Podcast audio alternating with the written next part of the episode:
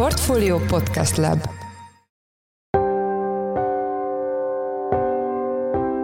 Mindenkit üdvözlünk, sziasztok! Ez a Checklist a Portfolio podcastja június 9-én pénteken. A műsor első részében az ukránok tavaszi hadjáratáról lesz szó, amelyet már segít a nyugati technika, de friss jelentések szerint nem minden alakul a terveknek megfelelően. Vagy mennek az úton, ahol nincsenek aknák, vagy mennek az út mellett, és akkor elfutnak az aknákra, és amiatt is veszteségeik lesznek.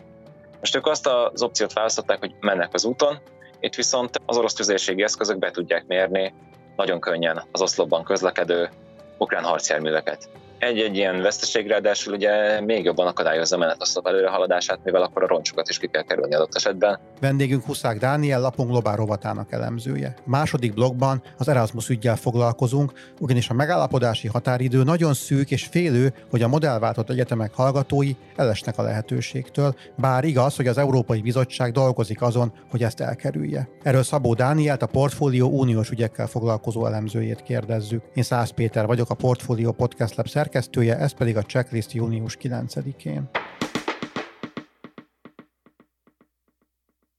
Nemrég megkezdődött a régóta emlegetett tavaszi hadjárat Ukrajnában, vagyis megindult a szárazföldi ukrán ellentámadás, amelyben már számos high-tech NATO fegyvert is bevetettek, többek között a Leopard 2-es tankokat.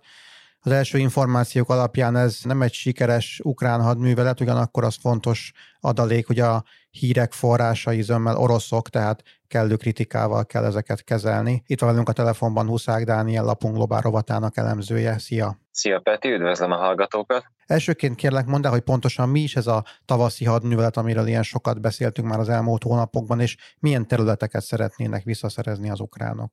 Tavaszi hadművelet lényegében egy nagyon-nagyon hosszú ideje tervezett, szervezett, nagy dobra vert hadművelet, amelynek az a célja, hogy lehetőleg minél több területet hódítsanak vissza az ukrán fegyveres erők az Oroszország által megszállt régiókból. Fő célkitűzése ennek szerintem nincsen. Tehát tényleg itt az a cél, hogy minél nagyobb legyen az áttörés, minél több legyen az a terület, amit visszahódítanak.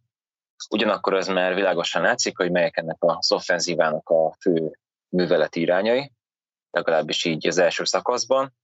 Van egy nagyobb támadás most a Nyeper keleti partjánál található, vagyis hogy ahhoz közeli Orihiv, illetve Tokmár települések körül. Ez ugye Zaporizsa megyének a nyugati része. Van egy nagyobb támadás Velika Novoszia és Vuhledár térségében, ez Donetsz megyének a nyugati részén található terület, illetve van egy nagyobb támadás a Donetsz megye észak-keleti részén található Bakhmut városnál.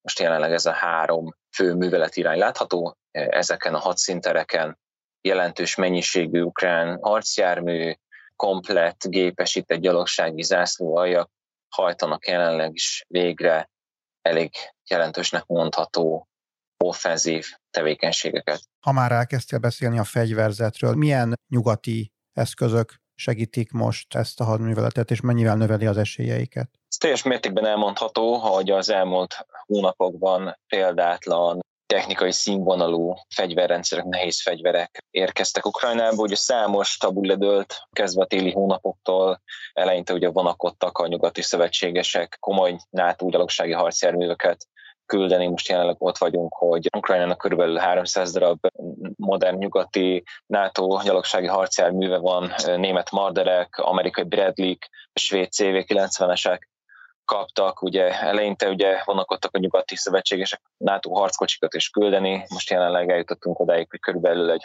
60-80 darab Leopard 2-es harckocsi vagy van szolgálatban az ukrán fegyveres erőknél, kaptak emellett több száz önjáró tarackót, több ezer aknavédett páncélozott járművet, emrepet, illetve egyéb gyalogság mobilitását segítő eszközt, illetve nyilván kaptak rengeteg kézi fegyvert és lőszert ehhez a, az offenzívához. Két nagy probléma van ezzel az egésszel. Viszonylag kevés annak a, annak a nehéz fegyvernek a száma, amit kaptak. Tényleg most gondoljunk bele, hogy mondjuk az oroszok papíron rendelkeznek még több ezer harckocsival, Igaz, hogy ezek valószínűleg már abszolút nem a világ legjobb harcjárművei, tehát nagyon nagy részben ilyen régi raktáról visszahozott eszközök vannak orosz szolgálatban, de hogyha akár nem is ezres, hanem százas nagyságrendekről beszélünk, azért az, hogy ezeknek a harcjárműveknek mondjuk 60-80 Leopard 2 kellene megütközni a frontvonalon, az azért elég csekélynek mondható.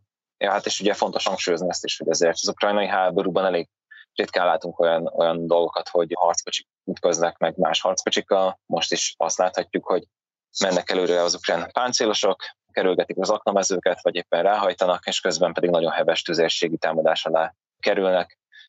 A háborúban abszolút elmondható, hogy talán messze a legtöbb veszteséget azt a mindkét oldalon tüzérségi eszközök okozzák. Most is ez a helyzet. És ami szerintem egyébként még nagyobb probléma az az, hogy az ukrán haderő nem igazán kapott modern repülőgépeket, vadászbombázókat, amelyekkel, amelyekkel ezt az offenzívát meg tudják támogatni illetve egyes források szerint a tüzérségi lőszerrel kapcsolatos problémák sem oldottak meg teljesen.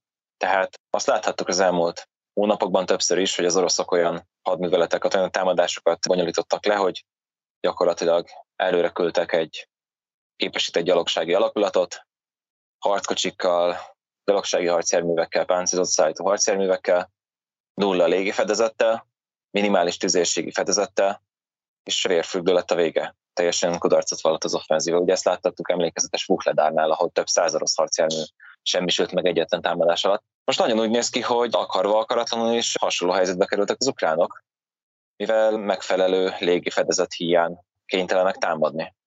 Nyilvánvalóan nem, nem lehet azt mondani, hogy ez egy tudatos tervezés része, mivel nem tudnak légi fedezetet adni a szárazföldi alakulatoknak olyan gépekkel, amivel nem rendelkeznek. Tehát nyilvánvalóan nem véletlenül lobbizott hónapokon keresztül amerikai F-16-os vadászbombázókért a kievi kormány. Tehát ugye mai napig nincs arról szó, hogy ezeket megkapják. Tehát elmondható az egy szó mint száz, hogy sok fegyvert kaptak, jó fegyvereket kaptak, de valószínűleg közel sem eleget, és nem kapták meg a kievi valóban azokat a fegyvereket, amelyekhez szükségük lenne arra, hogy itt egy látványos és gyors áttörést érjenek el a frontvonalon. Írtál egy cikket is nemrég ezzel kapcsolatban, és abban ugye az egyik probléma, ahogy említetted, a fegyverzet számossága, a másik pedig esetleg bizonyos stratégiai hibák, mik lehetnek ezek, amiket elkövethettek az ukránok, és most akkor megint elismételném, hogy itt zömmel orosz forrásokból tájékozódhatunk. Igen, ez jó, és egyébként, hogy kitértél erre, mert ugye ezt nagyon fontos látni ezzel az egész ellentámadással kapcsolatosan, hogy az ukránok maximális információ biztonság mellett folytatják ezeket a hadműveleteket, tehát igazából ukrán forrásból nem nagyon látjuk azt, hogy ezek a, ezek a műveletek hogy zajlanak, sikerült áttörést eh, megvalósítani, milyen veszteségeik vannak az oroszoknak, csak azokat a felvételeket láthatjuk, amelyeket az oroszok publikálnak, az orosz védelmi minisztérium azokról a sikerekről, amelyeket ők elérnek a fronton, tehát valóban ez fontos, hogy hangsúlyoztad, ezeket a felvételeket így kell értelmezni, közel sem látjuk még a teljes képet. Ugyanakkor, hogy az előbb is említettem, egyes támadásokról az már látható, hogy tényleg hát hasonló nehézségekkel küzdenek az ukrán szárazföldi alakulatok, mint amelyekkel az orosz szárazföldi alakulatok küzdöttek többször is a háború során. Ugye az egyik, amit említettem, a, az elégtelen légifedezet, a másik pedig az elégtelen légvédelem. Tehát a légifedezetnek a problémáját már kifejtettem. A légvédelemmel kapcsolatosan pedig az a probléma, hogy egy ilyen nagyobb páncélozott menetoszlopot adott esetben kellene olyan mobil légvédelmi eszközöknek is kísérnie, amelyek képesek például egy ellenséges harci helikopter, vagy egy ellenséges vadászbombázó támadásától, vagy akár egy ellenséges drón támadásától fedezni az előretörő páncélozott menetoszlopot. Azt látjuk, hogy az ukrán haderő megindul ezekkel a páncélozott menetoszlopokkal, szépen oszlopformációban, közúton közlekedve, nyilván ennek az az oka, hogy aknamezőket telepítettek az oroszok az utak mellé, és máshogy nem tudnak ezeken a területeken áthatolni. De tényleg számos olyan probléma van, ami nem feltétlenül azt mondanám, hogy az ukrán hadvezetésnek a gondolkodási hibája, de azért azt látható, hogy, hogy nagyon szorult helyzetben vannak. Nyilvánvalóan visszatérve erre a páncélozott menetoszlop kérdésére, nyilván a páncélosok azok ebben az esetben két opciójuk van. Az egyik az, hogy vagy mennek az úton, ahol nincsenek aknák, vagy mennek az út mellett, és akkor elfutnak az aknákra, és amiatt is veszteségeik lesznek. Most ők azt az opciót választották, hogy mennek az úton, itt viszont az orosz tüzérségi eszközök be tudják mérni nagyon könnyen az oszlopban közlekedő ukrán harcjárműveket. Egy-egy ilyen veszteség ráadásul ugye még jobban akadályozza a menetoszlop előrehaladását, mivel akkor a roncsokat is ki kell kerülni adott esetben. Tehát ez tényleg egy, egy nagyon problémás dolog, és akkor, ha még felszáll egy, nem tudom, orosz K-52-es harci helikopter, hogy tovább támadja azokat az ukrán eszközöket, amelyek mennek egy ilyen menetosztopban, és nincs hozzá csapatlégvédelem, akkor nyilvánvalóan még több veszteségük lesz, és adott esetben az egész támadás kudarcba fullhat. Az is fontos hangsúlyozni nyilván, hogy azért az ukrán csapat légvédelem kérdése is egy olyan, olyan dolog, amiből így nem nagyon láttuk, hogy a nyugati szövetségesek annyira részletesen támogatták volna őket. Kaptak a németektől valami nagyon minimális mennyiségű gepárd légvédelmi gépágyút, de egyébként ezen kívül nyugatról nem nagyon kaptak csak légvédelmi eszközöket sem. Tehát tényleg itt, itt nagyon nagy probléma, hogy ennek a támadásnak bizonyos kritikus képességek hiány vágott neki Ukrajna. Tényleg az a kérdés, hogy ez mennyire az ukrán hadvezetés hibája, vagy mennyire sem, mert nyilvánvalóan ők is valószínűleg szívesen folytatnának összfegyvernemi hadműveleteket, ami a sikerhez kellene, de nem tudnak, mivel nincsenek megfelelő légvédelmi eszközeik, nincsenek megfelelő repülőeszközeik, nagyon sok olyan eszközük nincsen, nincs elég tüzérségi lőszerek, amivel fedezni tudják az előrehaladást. Itt ilyen problémák vannak. Az az egy dologgal lehet vitatkozni, hogy lehet, hogy jobban tette volna Ukrajna, hogyha vár még néhány hónapot, és megvárja azt, hogy a, ahogy minden más esetben a NATO országnak a vezetői előbb-utóbb engednének Kiev nyomásának, és akkor úgy döntenének, hogy küldenek több légvédelmi eszközt, küldenek még vadászrepülőgépeket, küldenek egyéb eszközöket, amivel ilyen offenzívát meg lehet úgy támogatni, de legyen totális férfűtő a vége. Mikor lehet azt kijelenteni, hogy ez önmagában egy sikeres, vagy egy, vagy egy kevésbé sikeres hadművelet volt? Ez egy napok, vagy akár hetek, vagy akár hónapok kérdése? Nem lehet szerintem egyáltalán egy ilyen időkeretről beszélni. Azt nagyon fontos látni, hogy a mostani események, mostani felvételeknek egy nagyon-nagyon-nagyon korai offenzíva, nagyon-nagyon kezdeti szakaszán készültek. Tehát minden esetben, minden háborúban elmondható, hogy mindig a támadás első hulláma szenvedi a legsúlyosabb veszteségeket, mivel nekik kell áttörniük az arcvonalat, nekik kell a frissen felkészült lőszerrel, fegyverekkel feltöltött ellenséges katonákkal megküzdenie. Minden esetben történelem folyamán ez elmondható. Azzal kapcsolatosan nagyon magasak voltak az ukránokkal szembeni várakozások, hogy ugye tavaly megfigyelhettük azt, hogy ugye Balakliánál, Harkiv megyében nagyon-nagyon gyorsan áttörték az orosz arcvonalat, mert, mert nagyon felkészületlenek voltak az oroszok ebben a régióban, nem számítottak támadásra, alábecsülték az ukránokat, stb. stb. stb. De itt nagyon gyorsan valósítottak meg egy nagyon nagy áttörést. Jelenleg úgy néz ki, hogy egy ilyen hatalmas nagy áttörés kevésbé valószínű. De az, hogy mondjuk kudarcot mondott volna az ukrán ellentámadás, vagy akár sikerrel járt volna, szerintem még nagyon hosszú idő múlva lehet csak kijelenteni egyik vagy másik opciót. Talán azt lehet mondani, hogy, hogy eddig, az eddigi bizonyítékok alapján talán egy kicsit nehézkesebben indul most az offenzíva, mint a tavalyi. Nyilvánvaló, hogy ez meglepetésszerű rajtaütés, mint Harkivnál, ez eddig úgy néz ki, hogy még nem történt meg, de még nagyon-nagyon-nagyon-nagyon korai szakaszában vagyunk ennek az egész offenzívának, és bármilyen kimenetel lehetséges úgyhogy azt tudom mondani, hogy érdemes lesz követni a, a következő napok, hetek, akár hónapok eseményeit. Értem. Köszönöm szépen. Huszák Dániel lapunk globál rovatának elemzője volt a vendégünk. Köszönjük, hogy a rendelkezésünkre álltál. Szia! Én is köszönöm a figyelmet, kellemes napot kívánok a hallgatóknak! December óta még mindig nem sikerült megegyezni az Európai Bizottságnak és a magyar kormánynak a modellváltott egyetemeket, illetve néhány kutatóintézetet érintő közérdekű alapítványok összeférhetetlenségi szabályairól, ezt hívjuk a köznyelvben Erasmus ügynek, az óra pedig ketyeg, kicsivel több mint egy hónap maradt a megegyezésre. Itt van velünk a telefonban Szabó Dániel lapunk makroelemzője. Szia! Szia, és köszöntöm a kedves hallgatókat! Mik a legutolsó fejlemények ebben az ügyben? A legfontosabb fejlemény az volt, hogy május végén végül is a magyar kormány kiküldte azt a norma szöveget, amit az Európai Bizottság már nagyon régen kért, ugyanis vita volt a felek között abban, hogy változnak-e a brüsszeli követelmények, vagy egységesek. Az Európai Bizottság álláspontja az volt, hogy ők március óta nem vártak már mást a kormánytól, mint hogy elküldje az előre megadott feltételek szerint megírt összeférhetetlenségi szabályokat rögzítő törvénytervezetet. A magyar kormány viszont számos esetben élt kérdéssel, és próbált finomítani az Európai Bizottság álláspontján. Itt a legfontosabb az volt, hogy az európai fél azt kérte, hogy a közhatalmi politikai funkcióval rendelkező vezetőket, tehát így például mondjuk a választási iroda elnöke, az állami számvevőszék vezetői, vagy akár a Magyar Nemzeti Banknak bizonyos potentátjai ne kerülhessenek be az egyetemi kuratóriumokba, vagy ettől Brüsszel eltekint, és erre végül is megérkezett a brüsszeli válasz, hogy ők milyen pozíciókat tartanak összeférhetetlennek, de nem lebontva a magyar intézményi rendszer funkcióira, hanem csak leírták, hogy mik azok a kritériumok, tehát így például az, hogy valaki egyszerre ne legyen döntéshozó azzal kapcsolatban, hogy uniós forrásokat hogyan, miként használnak föl, milyen területekre összpontosítsanak, és ne legyen olyan szereplő, aki részesedik ebben. A magyar kormány túl is teljesítette az Európai Bizottságnak az elvárásait, ugyanis kizárta a polgármestereket és a főpolgármestert is a kuratóriumi tagságból, viszont nem teljesült az a Európai Bizottság által megfogalmazott kérés, amiről a Népszava és a Szabad Európa is beszámolt, hogy egy világos kritériumrendszert állítsanak a jelöltekkel szemben. Tehát ne pusztán az legyen, hogy akárki bekerülhet egy alapítványba, hanem ezt kössék olyan kritériumokhoz, mint mondjuk egyetemi végzettség, szakmai előélet, bizonyos szakterületen szerzett tapasztalat, és hasonlók, és itt várják azt, hogy a magyar kormány reagáljon, ugyanis volt a héten egy telefonbeszélgetés Navracsics Tibor területfejlesztési miniszter és Johannes Hahn az Európai Bizottság felelős biztosak között a témában. Ez egyébként nagyon rövid volt mindkét fél beszámolója szerint, ami főként arra összpontosított, hogy minél előbb küldjék meg a magyar fél részéről ezeket a kritériumokat. Mi történik, ha ez nem történik meg?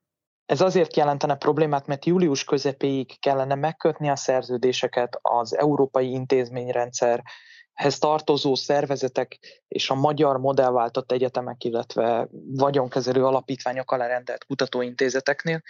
Így, hogyha ez a megállapodás nem történik meg, akkor első körben a magyar egyetemi hallgatók esnének ki az uniós cserediák programból, de ősszel akár már a Horizont programnál is súlyos problémák lehetnek abból, hogy nemzetközi intézmények nem lehetnek a magyar szervezeteknek a partnerei, így pedig a magyar kutatók nem vehetnének részt nemzetközi programokban. De elvileg, hogyha július közepéig a kormány valamit reagál, akkor az Európai Uniónak még lesz ideje lépni, és akkor szeptemberben indulhatnak a programok, igaz? Lényegében igen, de még azért az egy problémát jelent, hogy az uniós intézményrendszer jellemzően borzalmasan lassú és bürokratikus, tehát a, arra számítani, hogy gyorsan hoznak döntést ilyen volumenű kérdésben, az egy kicsit nehezebb. És azt is jegyzőkönyveznünk kell, hogy az Európai Bizottság azt is kérte a magyar kormánytól, hogy a tagok kinevezése az alapítványi kuratóriumokban csak négy évre szóljon, míg a általunk megismert törvénytervezetben hat év szerepel, ami egyszeri újraválasztást is megenged. És a másik pedig az, hogy a kiülési idő esetében az Európai Parlament azt várná, hogy aki a politikai funkciójáról, parlamenti képviselőségről, miniszterelnöki, miniszteri pozíciójáról lemond, akkor legalább két évig ne legyen tagja egy vagyonkezelő alapítványnak, még a magyar ajánlatban úgy gondolták, hogy elegendő lesz egy év is. Ez is egy március óta ismert vitáspont volt a felek között. A magyar kormány mégis egy olyan javaslatot küldött, amiben a bizottsági kérésre fittyet hányt. Kérdés, hogy az Európai Bizottság ezt elfogadja Mivel én azt hallottam Brüsszelből, hogy sokkal fontosabbnak tartják a, a magyar hallgatók lehetőségét arra, hogy részt vegyenek a cserediák programokban, ezért valamekkora rugalmasság mutatkozik náluk, de örülnének annak, hogyha a magyar kormány ezen változtatna, emellett érveltek is a legutóbbi egyeztetési körökben, de azt is fontos látni, hogy már Brüsszelben is vészterveken gondolkodnak, tehát hogyha esetleg nem sikerülne valamilyen úton, módon lezárni ezt a vitás kérdést, akkor sem magyar hallgatók legyenek a kárvallottjai a kormány és a bizottság között elhúzódó vitáknak abban van valamiféle változás, hogy ezt az Erasmus ügyet összekötik, vagy szétválasztják a kohéziós források blokkolásától? Ugye a kohéziós források blokkolásánál a fő probléma a horizontális feljogosító tételeknél az igazságügyi törvényreform megléte volt. Itt szintén már a magyar sajtóban több lap is beszámolt arról, hogy ugyan átment a magyar törvénycsomag, viszont annak egyes végrehajtási rendelkezéseit még várja az Európai Bizottság. Ez egyébként egy ráérősebb kérdés, Brüsszelnek aztán természetesen pláne, hiszen nekik igazából mindegy, hogy mikor utalnak Magyarországnak uniós forrásokat, szeretnének minél előbb, de ehhez elvárják a megfelelő teljesítéseket. Viszont itt nincs időkényszer, a programokról való szerződés aláírását követően két év után lenne forrásvesztés, mivel tavaly decemberben írták alá az erről szóló megállapodást, így még egy éve, sőt másfél éve van a magyar kormánynak arra, hogy ezekben dűlőre jusson, megfelelő reformokat hajtson végre, anélkül, hogy az uniós programjainkból leívható források összege veszélybe kerülne. Az Erasmus ügyet eredetileg ezzel együtt akarták kezelni, ugyanis december végén az Európai Tanácsban 27 tagállam úgy döntött, hogy két pontra szedik a Magyarországgal kapcsolatos problémákat. Egyrészt megtiltják a kötelezettségvállalást, ezek a Horizont és az Erasmus programra szóló szerződések, amelyeket így most nem köthetnek meg az uniós intézményrendszer tagjai a költségvetés védelme érdekében, míg a igazságügyi reformcsomagnál ott ráérősebb. Eredetileg egybe akarták kezelni, most viszont már tényleg a magyar hallgatók érdekei miatt mindkét fél arra hajlik, hogy ezt válasszák külön, rendezzék le az Erasmus ügyet egybe, és hogyha még maradnak vitáspontok az igazságügyi reformcsomag kapcsán, akkor azokat akár később is rendezzék. Akkor a következő hetekben valószínűleg még fogunk erről beszélgetni, én azt hiszem. Köszönöm szépen, Szabó Dániel, lapunk makroelemzője volt a vendégünk, köszönjük, hogy a rendelkezésünkre álltál. Szia! Köszönöm köszönöm a lehetőséget, sziasztok!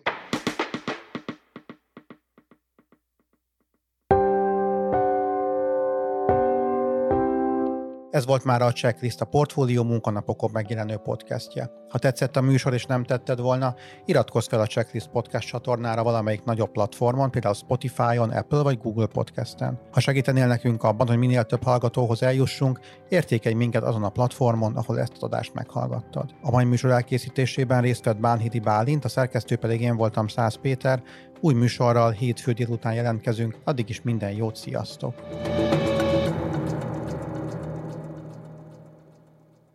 Reklám következik.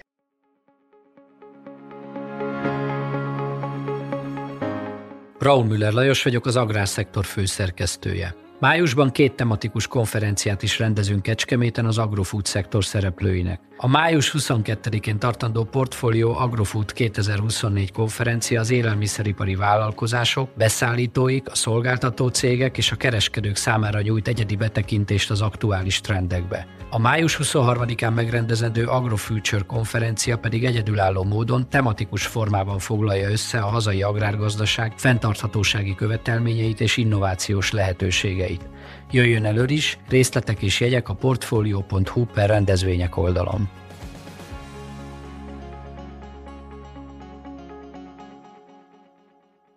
Reklámot hallottak.